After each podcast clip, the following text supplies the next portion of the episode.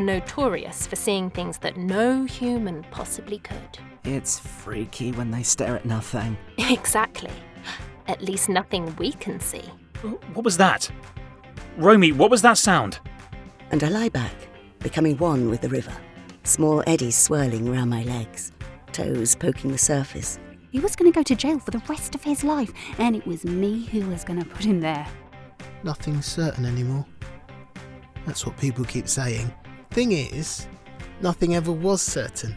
We're just seeing existence as it really is. In their culture, if a man likes a woman, he draws a moustache on her with a felt tip pen. Some people find that they can speak more freely when there are no eyes upon them. We're here to shine a light on the sin, not the sinner. Let me out of here!